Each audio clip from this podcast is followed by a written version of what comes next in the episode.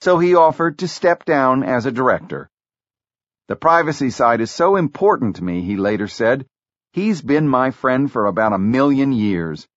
The lawyers eventually determined that Campbell didn't need to resign from the board, but that he should step aside as co-lead director.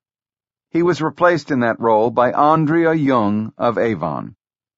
The SEC investigation ended up going nowhere, and the board circled the wagons to protect Jobs from calls that he release more information. The press wanted us to blurt out more personal details, recalled Al Gore, it was really up to Steve to go beyond what the law requires, but he was adamant that he didn't want his privacy invaded. His wishes should be respected. When I asked Gore whether the board should have been more forthcoming at the beginning of 2009, when Jobs' health issues were far worse than shareholders were led to believe, he replied, We hired outside counsel to do a review of what the law required and what the best practices were, and we handled it all by the book. I sound defensive, but the criticism really pissed me off. One board member disagreed.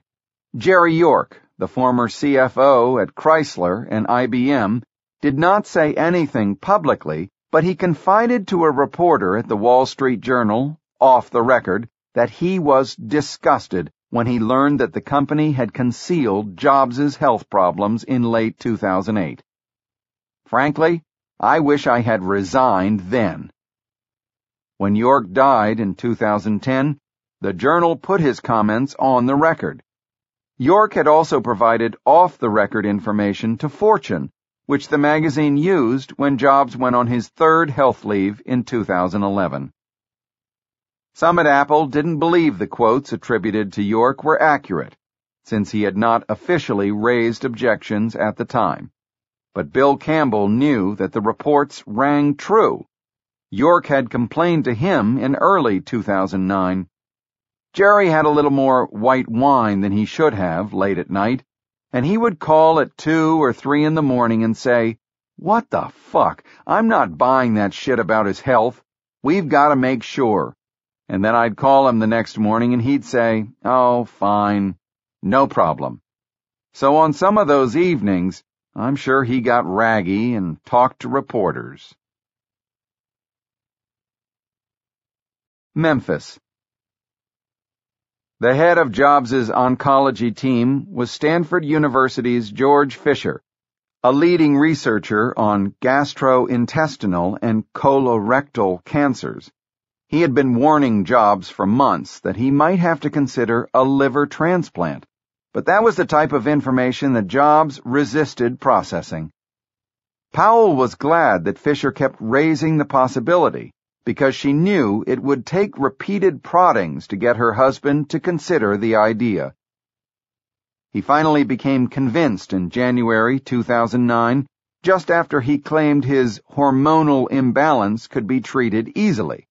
But there was a problem. He was put on the wait list for a liver transplant in California, but it became clear he would never get one there in time. The number of available donors with his blood type was small. Also, the metrics used by the United Network for Organ Sharing, which establishes policies in the United States, favored those suffering from cirrhosis and hepatitis over cancer patients. There is no legal way for a patient, even one as wealthy as Jobs, to jump the queue, and he didn't. Recipients are chosen based on their MELD score, model for end-stage liver disease, which uses lab tests of hormone levels to determine how urgently a transplant is needed and on the length of time they have been waiting. Every donation is closely audited Data are available on public websites, optn.transplant.hrsa.gov forward slash, and you can monitor your status on the wait list at any time. Powell became the troller of the organ donation websites, checking in every night to see how many were on the wait lists, what their MELD scores were, and how long they had been on. You can do the math, which I did, and it would have been way past June before he got a liver in California, and the doctors felt that his liver would give out in about April, she recalled. So she started asking questions and discovered that it was permissible to be on the list in two different states at the same time, which is something that about 3% of potential recipients do. Such multiple listing is not discouraged by policy, even though critics say it favors the rich, but it is difficult. There are two major requirements.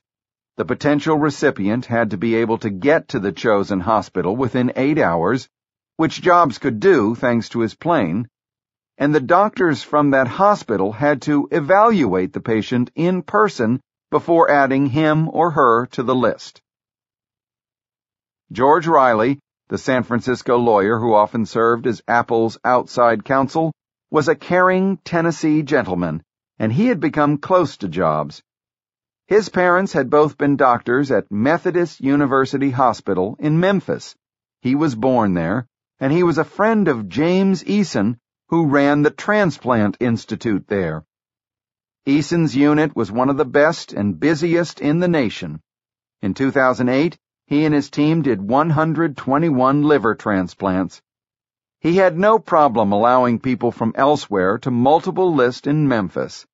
It's not gaming the system, he said. It's people choosing where they want their health care. Some people would leave Tennessee to go to California or somewhere else to seek treatment. Now we have people coming from California to Tennessee.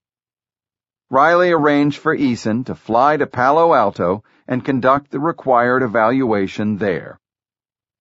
By late February 2009, Jobs had secured a place on the Tennessee list as well as the one in California, and the nervous waiting began.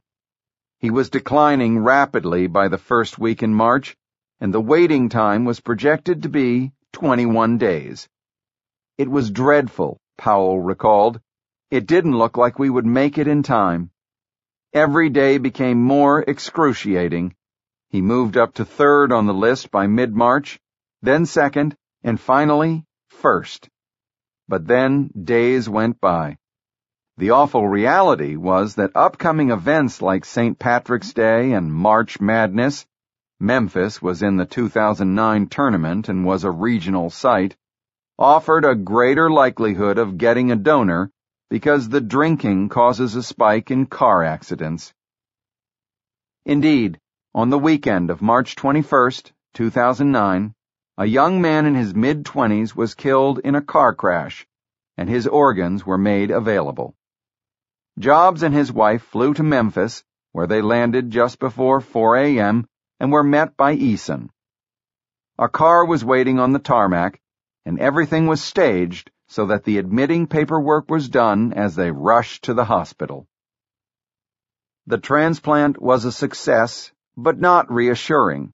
When the doctors took out his liver, they found spots on the peritoneum, the thin membrane that surrounds internal organs.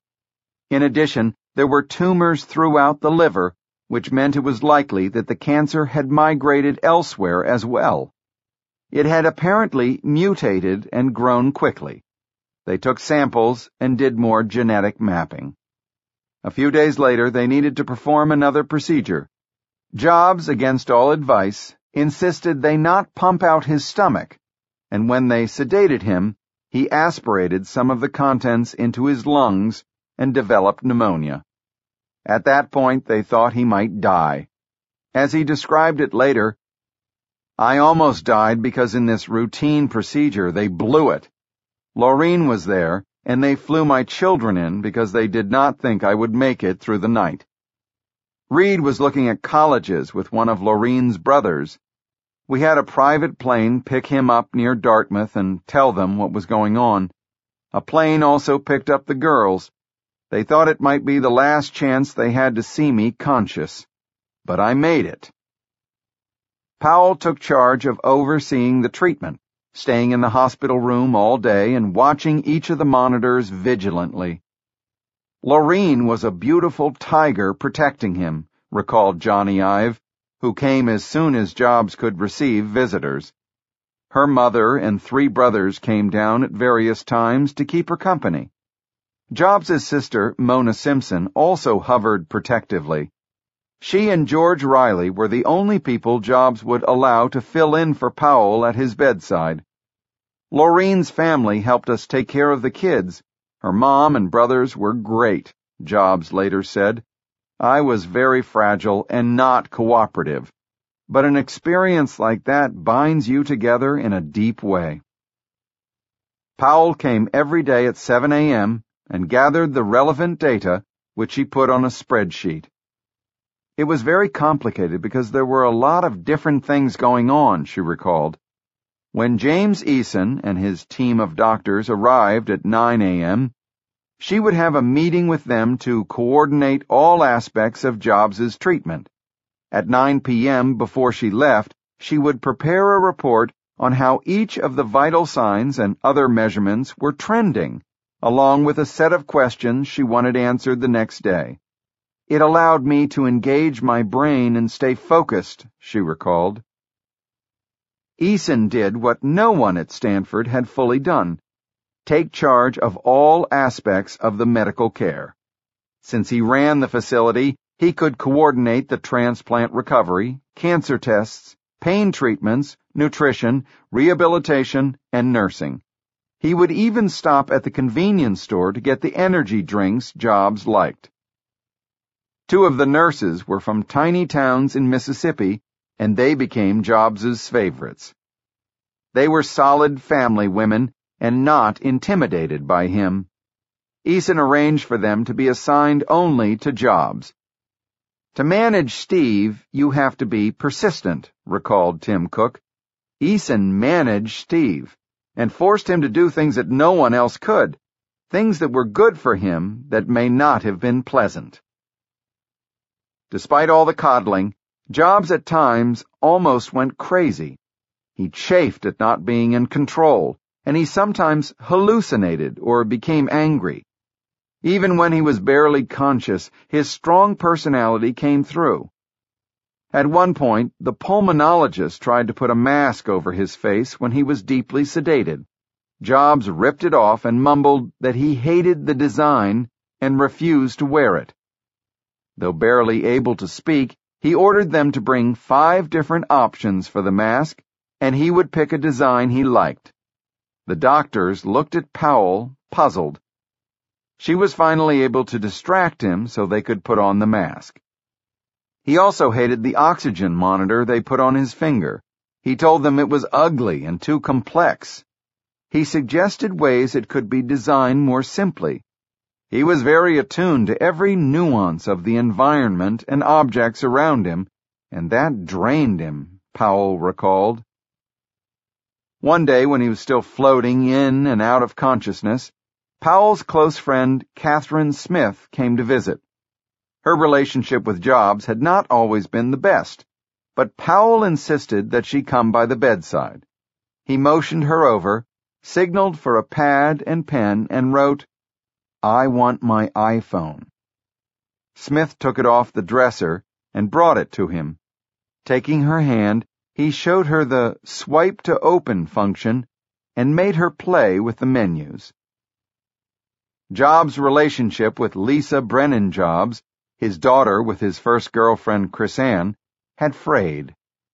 She had graduated from Harvard, moved to New York City, and rarely communicated with her father.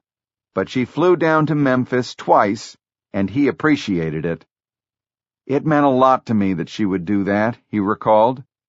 Unfortunately, he didn't tell her at the time. Many of the people around Jobs found Lisa could be as demanding as her father, but Powell welcomed her and tried to get her involved. It was a relationship she wanted to restore. As Jobs got better, much of his feisty personality returned. He still had his bile ducts. When he started to recover, he passed quickly through the phase of gratitude and went right back into the mode of being grumpy and in charge, Cat Smith recalled. We were all wondering if he was going to come out of this with a kinder perspective, but he didn't. He also remained a finicky eater, which was more of a problem than ever. He would eat only fruit smoothies, and he would demand that seven or eight of them be lined up so he could find an option that might satisfy him. He would touch the spoon to his mouth for a tiny taste and pronounce, That's no good. That one's no good either. Finally, Eason pushed back. You know, this isn't a matter of taste, he lectured. Stop thinking of this as food. Start thinking of it as medicine. Jobs' mood buoyed when he was able to have visitors from Apple. Tim Cook came down regularly and filled him in on the progress of new products. You could see him brighten every time the talk turned to Apple, Cook said. It was like the light turned on. He loved the company deeply, and he seemed to live for the prospect of returning. Details would energize him. When Cook described a new model of the iPhone, Jobs spent the next hour discussing not only what to call it, they agreed on iPhone 3GS, but also the size and font of the GS, including whether the letters should be capitalized, yes, and italicized, no. One day Riley arranged a surprise after-hours visit to Sun Studio, the red brick shrine where Elvis, Johnny Cash, B.B. King, and many other rock and roll pioneers recorded. They were given a private tour and a history lecture by one of the young staffers who sat with Jobs on the cigarette-scarred bench that Jerry Lee Lewis used. Jobs was arguably the most influential person in the music industry at the time, but the kid didn't recognize him in his emaciated state. As they were leaving, Jobs told Riley, That kid was really smart. We should hire him for iTunes. So Riley called Eddy Cue, who flew the boy out to California for an interview, and ended up hiring him to help build the early R&B and rock and roll sections of iTunes. When Riley went back to see his friends at Sun Studio later, they said that it proved, as their slogan said, that your dreams can still come true at Sun Studio. Return at the end of May 2009, Jobs flew back from Memphis on his jet with his wife and sister. They were met at the San Jose airfield by Tim Cook and Jony Ive, who came aboard as soon as the plane landed. You could see in his eyes his excitement at being back, Cook recalled. He had fight in him and was raring to go. Powell pulled out a bottle of sparkling apple cider and toasted her husband, and everyone embraced. Ive was emotionally drained. He drove to Jobs's house from the airport and told him how hard it had been to keep things going while he was away. He also complained about the stories saying that Apple's innovation depended on Jobs and would disappear if he didn't return. I'm really hurt, Ive told him. He felt devastated, he said, and underappreciated. Jobs was likewise in a dark mental state after his return to Palo Alto. He was coming to grips with the thought that he might not be indispensable to the company. Apple stock had fared well while he was away, going from $82 when he announced his leave in January 2009 to $140 when he returned at the end of May. On one conference call with analysts, Shortly after Jobs went on leave, Cook departed from his unemotional style to give a rousing declaration of why Apple would continue to soar even with Jobs absent.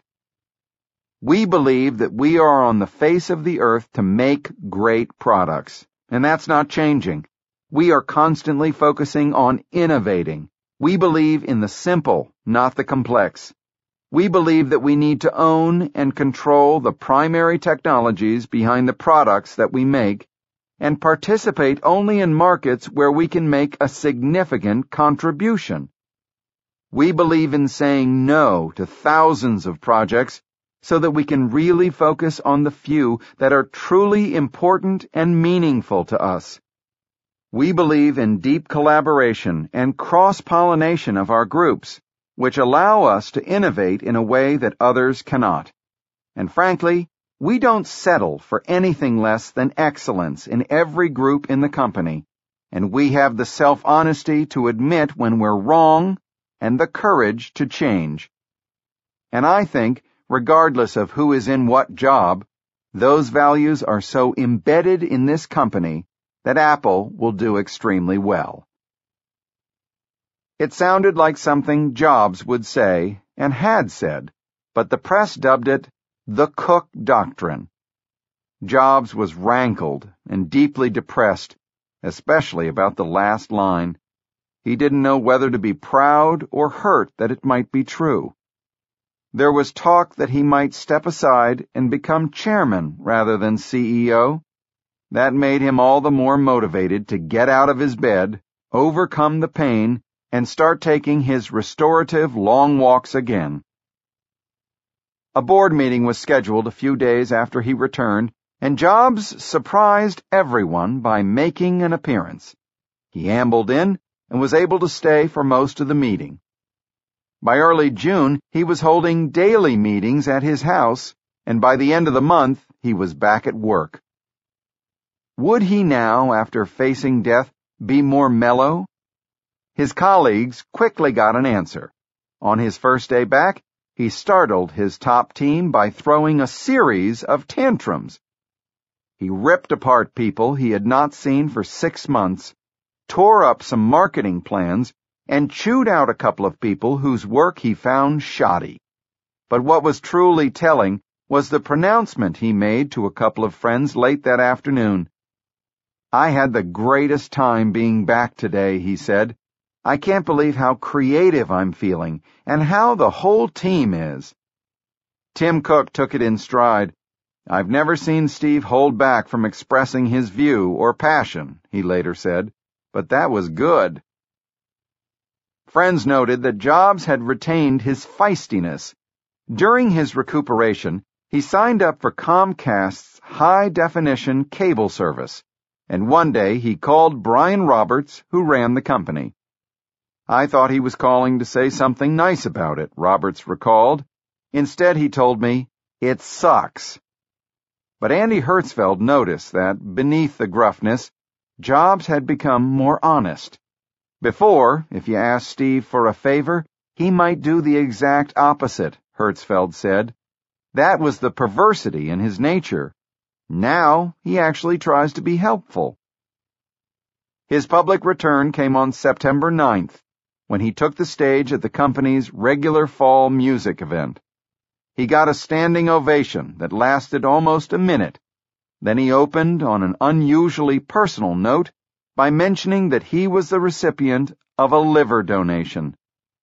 I wouldn't be here without such generosity, he said, so I hope all of us can be as generous and elect to become organ donors. After a moment of exultation, I'm vertical. I'm back at Apple, and I'm loving every day of it. He unveiled the new line of iPod Nanos with video cameras in nine different colors of anodized aluminum. By the beginning of 2010, he had recovered most of his strength and he threw himself back into work for what would be one of his and Apple's most productive years. He had hit two consecutive home runs since launching Apple's digital hub strategy, the iPod and the iPhone. Now he was going to swing for another. Chapter 38 The iPad Into the Post-PC Era You say you want a revolution. Back in 2002, Jobs had been annoyed by the Microsoft engineer who kept proselytizing about the tablet computer software he had developed, which allowed users to input information on the screen with a stylus or pen. A few manufacturers released tablet PCs that year using the software, but none made a dent in the universe. Jobs had been eager to show how it should be done right. No stylus but when he saw the multi-touch technology that Apple was developing, he had decided to use it first to make an iPhone. In the meantime, The tablet idea was percolating within the Macintosh hardware group. We have no plans to make a tablet, Jobs declared in an interview with Walt Mossberg in May 2003. It turns out people want keyboards. Tablets appeal to rich guys with plenty of other PCs and devices already.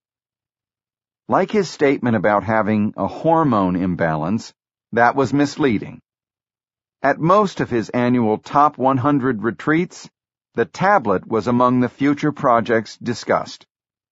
We showed the idea off at many of these retreats because Steve never lost his desire to do a tablet, Phil Schiller recalled. The tablet project got a boost in 2007 when Jobs was considering ideas for a low-cost netbook computer. At an executive team brainstorming session one Monday, Ive asked why it needed a keyboard hinged to the screen. That was expensive and bulky. Put the keyboard on the screen using a multi-touch interface, he suggested. Jobs agreed so the resources were directed to revving up the tablet project rather than designing a netbook. The process began with Jobs and Ive figuring out the right screen size. They had 20 models made, all rounded rectangles, of course, in slightly varying sizes and aspect ratios. Ive laid them out on a table in the design studio and in the afternoon they would lift the velvet cloth, hiding them, and play with them. That's how we nailed what the screen size was, Ive said. As usual, Jobs pushed for the purest possible simplicity. That required determining what was the core essence of the device. The answer, the display screen. So the guiding principle was that everything they did had to defer to the screen. How do we get out of the way so there aren't a ton of features and buttons that distract from the display? Ive asked. At every step, Jobs pushed to remove and simplify. At one point, Jobs looked at the model and was slightly dissatisfied. It didn't feel casual and friendly enough so that you would naturally scoop it up and whisk it away. Ive put his finger, so to speak, on the problem. They needed to signal that you could grab it with one hand on impulse. The bottom of the edge needed to be slightly rounded so that you'd feel comfortable just scooping it up rather than lifting it carefully. That meant engineering had to design the necessary connection ports and buttons in a simple lip that was thin enough to wash away gently underneath. If you had been paying attention to patent filings, you would have noticed the one numbered D504889 that Apple applied for in March 2004 and was issued 14 months later. Among the inventors listed were Jobs and Ive. The application carried sketches of a rectangular electronic tablet with rounded edges, which looked just the way the iPad turned out, including one of a man holding it casually in his left hand while using his right index finger to touch the screen. Since the Macintosh computers were now using Intel chips, Jobs initially planned to use in the iPad the low-voltage Atom chip that Intel was developing. Paul Otellini, Intel's CEO, was pushing hard to work together on a design, and Jobs' inclination was to trust him. His company was making the fastest processors in the world, but Intel was used to making processors for machines that plugged into a wall, not ones that had to preserve battery life. So Tony Fadell argued strongly for something based on the ARM architecture, which was simpler and used less power. Apple had been an early partner with ARM, and chips using its architecture were in the original iPhone. Fadell gathered support from other engineers and proved that it was possible to confront Jobs and turn him around. Wrong, wrong, wrong, Fadell shouted at one meeting when Jobs insisted it was best to trust Intel to make a good mobile chip. Fadell even put his Apple badge on the table, threatening to resign. Eventually, Jobs relented. I hear you, he said. I'm not going to go against my best guys. In fact, he went to the other extreme. Apple licensed the ARM architecture, but it also bought a 150-person microprocessor design firm in Palo Alto called PA Semi and had it create a custom system on a chip called the A4, which was based on the ARM architecture and manufactured in South Korea by Samsung. As Jobs recalled, at the high performance end, Intel is the best. They build the fastest chip if you don't care about power and cost. But they build just the processor on one chip, so it takes a lot of other parts. Our A4 has the processor and the graphics, mobile operating system, and memory control all in the chip. We tried to help Intel, but they don't listen much. We've been telling them for years that their graphics suck. Every quarter, we schedule a meeting with me and our top three guys and Paul Otellini. At the beginning, we were doing wonderful things together. They wanted this big joint project to do chips for future iPhones. There were two reasons we didn't go with them. One was that they are just really slow. They're like a steamship not very flexible. We're used to going pretty fast. Second is that we just didn't want to teach them everything, which they could go and sell to our competitors. According to Otellini, it would have made sense for the iPad to use Intel chips. The problem, he said, was that Apple and Intel couldn't agree on price. Also, they disagreed on who would control the design it was another example of Jobs' desire, indeed compulsion, to control every aspect of a product, from the silicon to the flesh. The Launch, January 2010. The usual excitement that Jobs was able to gin up for a product launch paled in comparison to the frenzy that built for the iPad unveiling on January 27, 2010 in San Francisco. The Economist put him on its cover, robed, haloed, and holding what was dubbed the Jesus tablet. The Wall Street Journal struck a similarly exalted note. The last time there was this much excitement about a tablet, it had some commandments written on it. As if to underscore the historic nature of the launch, Jobs invited back many of the old-timers from his early Apple days.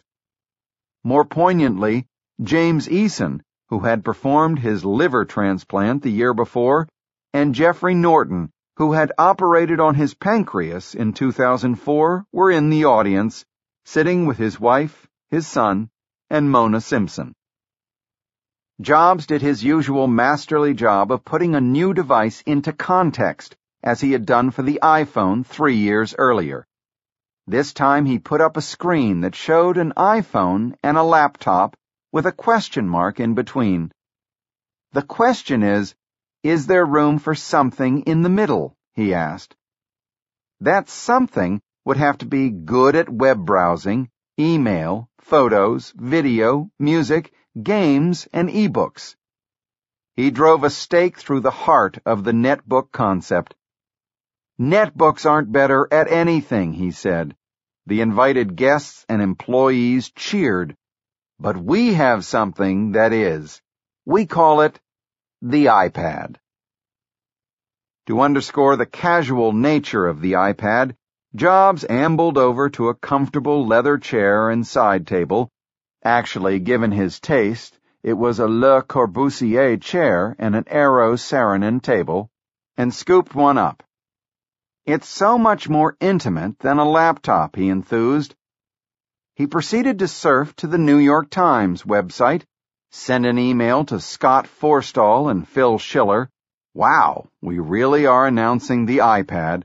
Flip through a photo album, use a calendar, zoom in on the Eiffel Tower on Google Maps, watch some video clips, Star Trek and Pixar's Up, show off the iBook shelf, and play a song, Bob Dylan's Like a Rolling Stone, which he had played at the iPhone launch. Isn't that awesome? he asked. With his final slide, Jobs emphasized one of the themes of his life, which was embodied by the iPad. A sign showing the corner of Technology Street and Liberal Arts Street. The reason Apple can create products like the iPad is that we've always tried to be at the intersection of technology and liberal arts, he concluded. The iPad was the digital reincarnation of the Whole Earth catalog, the place where creativity met tools for living. For once, the initial reaction was not a hallelujah chorus. The iPad was not yet available. It would go on sale in April, and some who watched Jobs' demo were not quite sure what it was. An iPhone on steroids? I haven't been this let down since Snooki hooked up with the situation, wrote Newsweek's Daniel Lyons, who moonlighted as the fake Steve Jobs in an online parody. Gizmodo ran a contributors piece headlined, Eight Things That Suck About the iPad. No multitasking, no cameras, no flash. Even the name came in for ridicule in the blogosphere, with snarky comments about feminine hygiene products and maxi pads. The hashtag iTampon was the number three trending topic on Twitter that day. There was also the requisite dismissal from Bill Gates.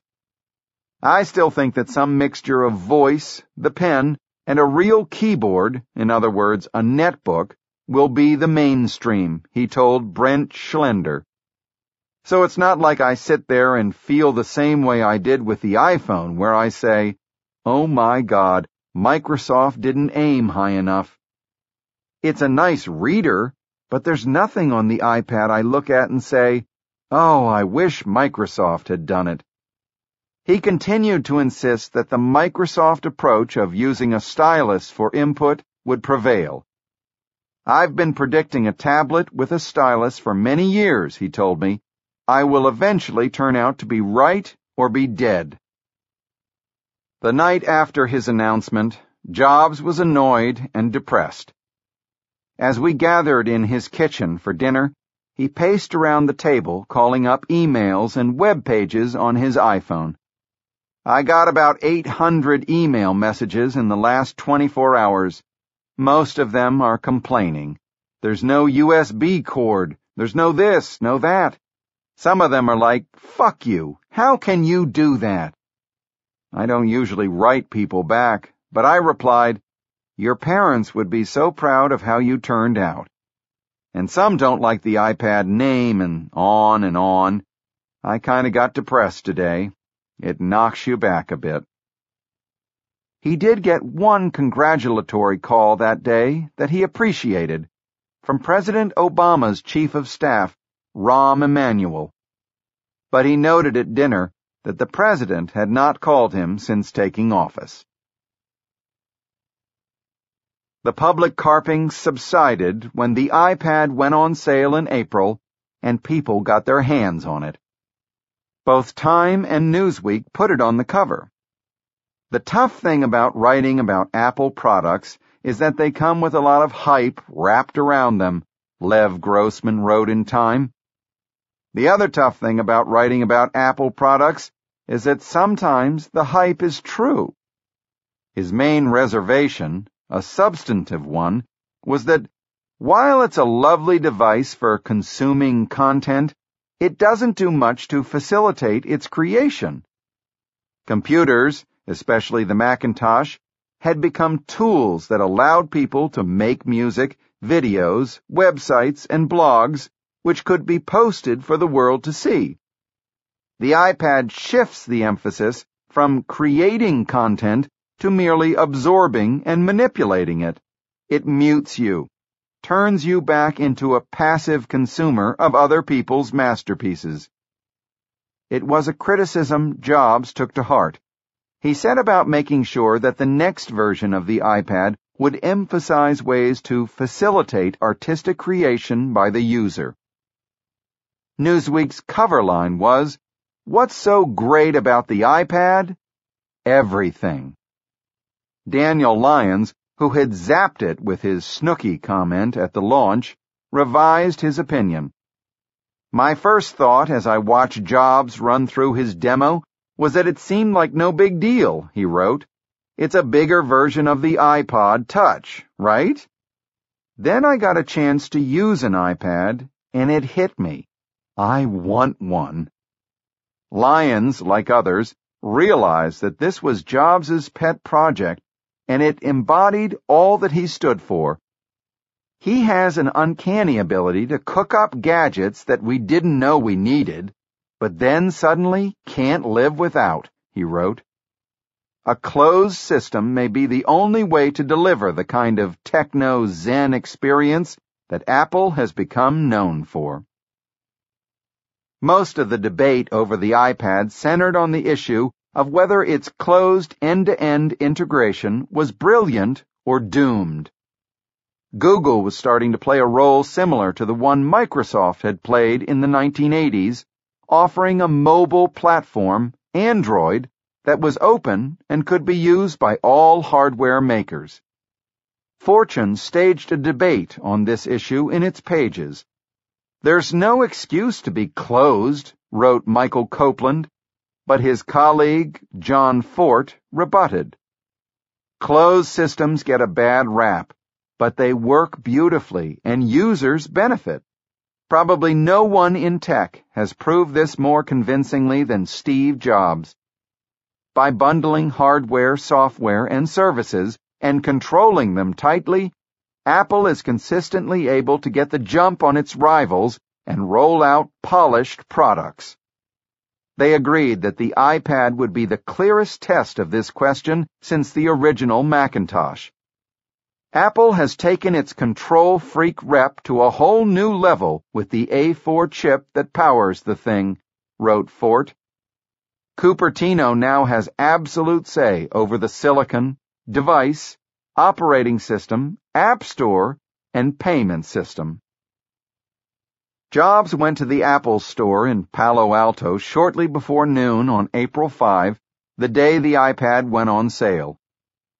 Daniel Kottke, his acid-dropping soulmate from Reed and the early days at Apple, who no longer harbored a grudge for not getting founders' stock options, made a point of being there. It had been fifteen years, and I wanted to see him again, Kottke recounted.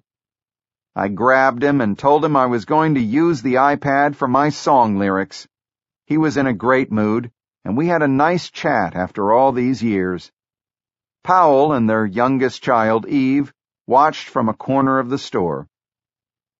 Wozniak, who had once been a proponent of making hardware and software as open as possible, continued to revise that opinion. As he often did, he stayed up all night with the enthusiasts waiting in line for the store to open. This time he was at San Jose's Valley Fair Mall riding a Segway.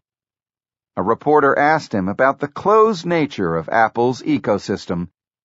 Apple gets you into their playpen and keeps you there, but there are some advantages to that, he replied. I like open systems, but I'm a hacker. But most people want things that are easy to use. Steve's genius is that he knows how to make things simple, and that sometimes requires controlling everything. The question, what's on your iPad, replaced what's on your iPod. Even President Obama's staffers, who embraced the iPad as a mark of their tech hipness, played the game. Economic advisor Larry Summers had the Bloomberg Financial Information app, Scrabble, and the Federalist Papers. Chief of Staff Rahm Emanuel had a slew of newspapers. Communications advisor Bill Burton had Vanity Fair and one entire season of the television series Lost. And political director David Axelrod had Major League Baseball and NPR. Jobs was stirred by a story which he forwarded to me by Michael Noer on Forbes.com. Noer was reading a science fiction novel on his iPad while staying at a dairy farm in a rural area north of Bogota, Colombia, when a poor six-year-old boy who cleaned the stables came up to him. Curious, Noer handed him the device. With no instruction and never having seen a computer before, the boy started using it intuitively. He began swiping the screen, launching apps, playing a pinball game. Steve Jobs has designed a powerful computer that an illiterate six-year-old can use without instruction, Noer wrote. If that isn't magical, I don't know what is.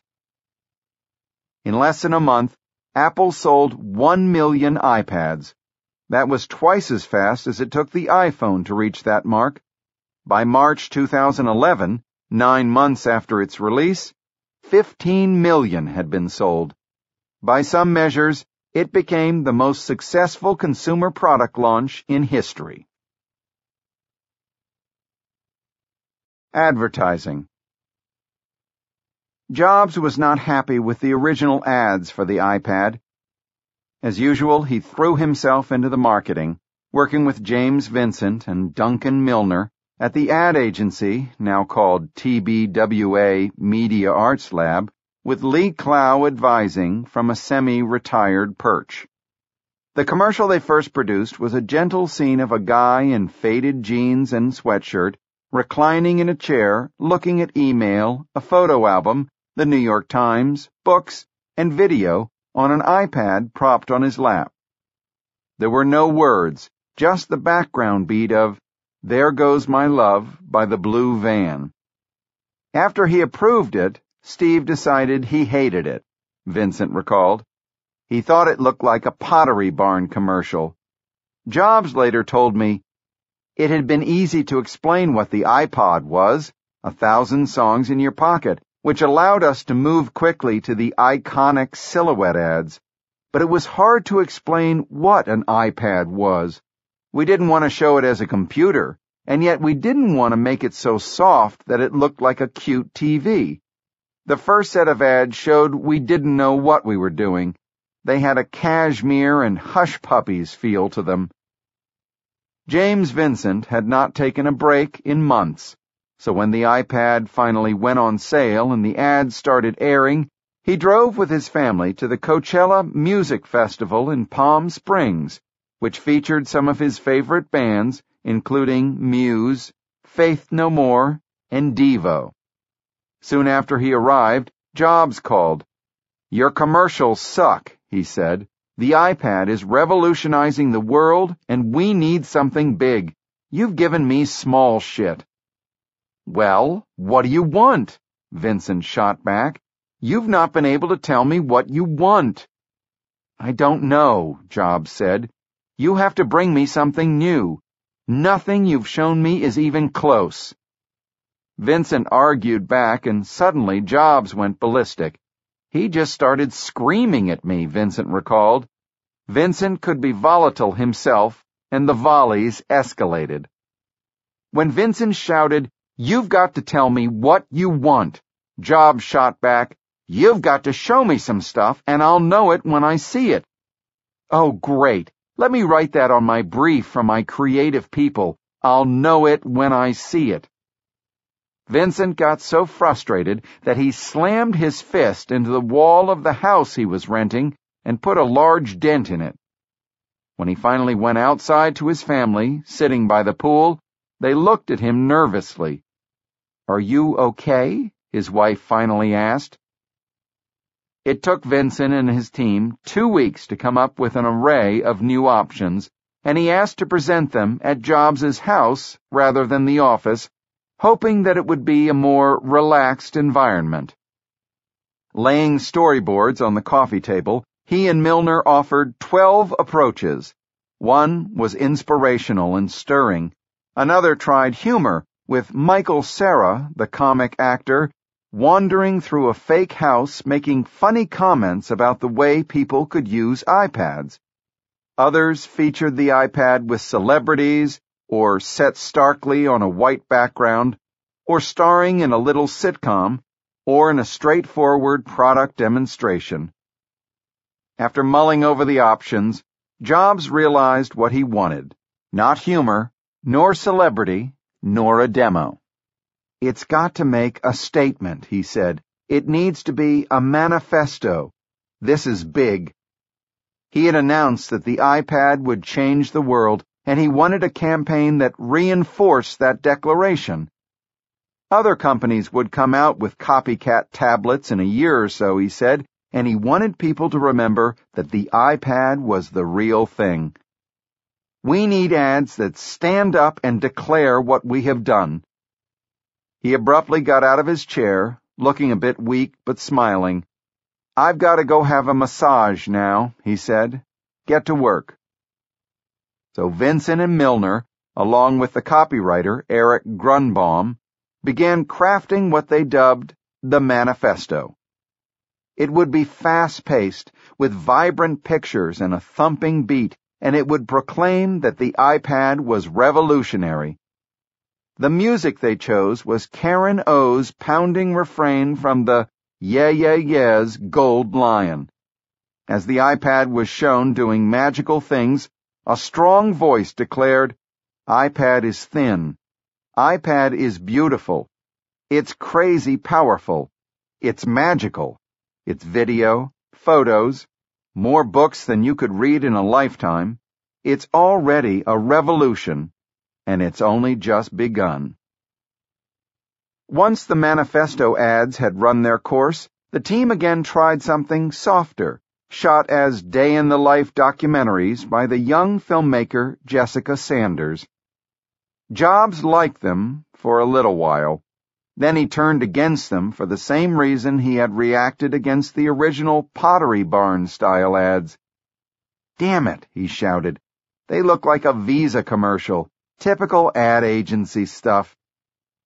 He had been asking for ads that were different and new, but eventually he realized he did not want to stray from what he considered the Apple voice. For him, that voice had a distinctive set of qualities. Simple, declarative, clean. We went down that lifestyle path, and it seemed to be growing on Steve, and suddenly he said, I hate that stuff. It's not Apple recalled Lee Clow. He told us to get back to the Apple voice. It's a very simple, honest voice. And so they went back to a clean white background with just a close-up showing off all the things that iPad is and could do. Apps The iPad commercials were not about the device, but about what you could do with it. Indeed, its success came not just from the beauty of the hardware, but from the applications, known as apps, that allowed you to indulge in all sorts of delightful activities. There were thousands, and soon hundreds of thousands of apps that you could download for free or for a few dollars. You could sling angry birds with the swipe of your finger, track your stocks, watch movies, read books and magazines, catch up on the news, play games, and waste glorious amounts of time. Once again, the integration of the hardware, software, and store made it easy. But the apps also allowed the platform to be sort of open, in a very controlled way, to outside developers who wanted to create software and content for it, open, that is, like a carefully curated and gated community garden. The app's phenomenon began with the iPhone. When it first came out in early 2007, there were no apps you could buy from outside developers, and Jobs initially resisted allowing them. He didn't want outsiders to create applications for the iPhone that could mess it up, infect it with viruses, or pollute its integrity. Board member Art Levinson was among those pushing to allow iPhone apps. I called him a half dozen times to lobby for the potential of the apps, he recalled. If Apple didn't allow them, indeed encourage them, another smartphone maker would, giving itself a competitive advantage. Apple's marketing chief, Phil Schiller, agreed. I couldn't imagine that we would create something as powerful as the iPhone and not empower developers to make lots of apps, he recalled. I knew customers would love them. From the outside, The venture capitalist John Doerr argued that permitting apps would spawn a profusion of new entrepreneurs who would create new services. Jobs at first quashed the discussion, partly because he felt his team did not have the bandwidth to figure out all of the complexities that would be involved in policing third-party app developers. He wanted focus. So he didn't want to talk about it, said Schiller. But as soon as the iPhone was launched, he was willing to hear the debate. Every time the conversation happened, Steve seemed a little more open, said Levinson. There were freewheeling discussions at four board meetings. Jobs soon figured out that there was a way to have the best of both worlds. He would permit outsiders to write apps, but they would have to meet strict standards be tested and approved by Apple, and be sold only through the iTunes Store. It was a way to reap the advantage of empowering thousands of software developers while retaining enough control to protect the integrity of the iPhone and the simplicity of the customer experience. It was an absolutely magical solution that hit the sweet spot, said Levinson. It gave us the benefits of openness while retaining end-to-end control. The App Store for the iPhone opened on iTunes in July 2008. The billionth download came nine months later. By the time the iPad went on sale in April 2010, there were 185,000 available iPhone apps. Most could also be used on the iPad, although they didn't take advantage of the bigger screen size but in less than five months, developers had written 25,000 new apps that were specifically configured for the iPad. By July 2011, there were 500,000 apps for both devices, and there had been more than 15 billion downloads of them. The App Store created a new industry overnight. In dorm rooms and garages, and at major media companies, entrepreneurs invented new apps. John Doerr's venture capital firm created an iFund of $200 million to offer equity financing for the best ideas. Magazines and newspapers that had been giving away their content for free saw one last chance to put the genie of that dubious business model back into the bottle. Innovative publishers created new magazines, books, and learning materials just for the iPad. For example, the high-end publishing house Callaway, which had produced books ranging from Madonna's Sex to Miss Spider's Tea Party, decided to burn the boats and give up print altogether to focus on publishing books as interactive apps. By June 2011, Apple had paid out $2.5 billion to app developers. The iPad and other app-based digital devices heralded a fundamental shift in the digital world.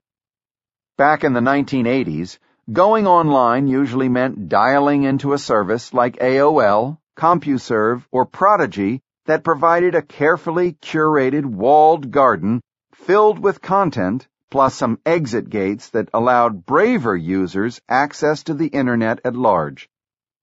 The second phase, beginning in the early 1990s, was the advent of browsers that allowed everyone to freely surf the Internet using the hypertext transfer protocols of the World Wide Web, which linked billions of sites. Search engines arose so that people could easily find the websites they wanted the release of the iPad portended a new model. Apps resembled the walled gardens of old. The creators could charge fees and offer more functions to the users who downloaded them. But the rise of apps also meant that the openness and linked nature of the web were sacrificed. Apps were not as easily linked or searchable. Because the iPad allowed the use of both apps and web browsing, it was not at war with the web model, but it did offer an alternative for both the consumers and the creators of content. Publishing and Journalism With the iPod, Jobs had transformed the music business. With the iPad and its app store, he began to transform all media, from publishing to journalism to television and movies. Books were an obvious target, since Amazon's Kindle had shown there was an appetite for electronic books. So Apple created an iBook store, which sold electronic books the way the iTunes store sold songs. There was, however, a slight difference in the business model. For the iTunes store, Jobs had insisted that all songs be sold at one inexpensive price, initially 99 cents. Amazon's Jeff Bezos had tried to take a similar approach with ebooks, insisting on selling them for at most $9.99. Jobs came in and offered publishers what he had refused to offer record companies. They could set any price they wanted for their wares in the iBooks store, and Apple would take 30%. Initially, that meant prices were higher than on Amazon why would people pay Apple more? That won't be the case, Jobs answered when Walt Mossberg asked him that question at the iPad launch event. The price will be the same. He was right. The day after the iPad launch, Jobs described to me his thinking on books. Amazon screwed it up. It paid the wholesale price for some books but started selling them below cost at $9.99. The publishers hated that. They thought it would trash their ability to sell hardcover books at $28. So before Apple even got on the scene, some booksellers were starting to withhold books from Amazon. So we told the publishers, we'll go to the agency model where you set the price and we get our 30%, and yes, the customer pays a little more, but that's what you want anyway. But we also asked for a guarantee that if anybody else is selling the books cheaper than we are, then we can sell them at the lower price too. So they went to Amazon and said, you're going to sign an agency contract or we're not going to give you the books. Jobs acknowledged that he was trying to have it both ways when it came to music and books, he had refused to offer the music companies the agency model and allow them to set their own prices. Why? Because he didn't have to. But with books, he did. We were not the first people in the books business, he said. Given the situation that existed, what was best for us was to do this Aikido move and end up with the agency model, and we pulled it off. Right after the iPad launch event, Jobs traveled to New York in February 2010 to meet with executives in the journalism business.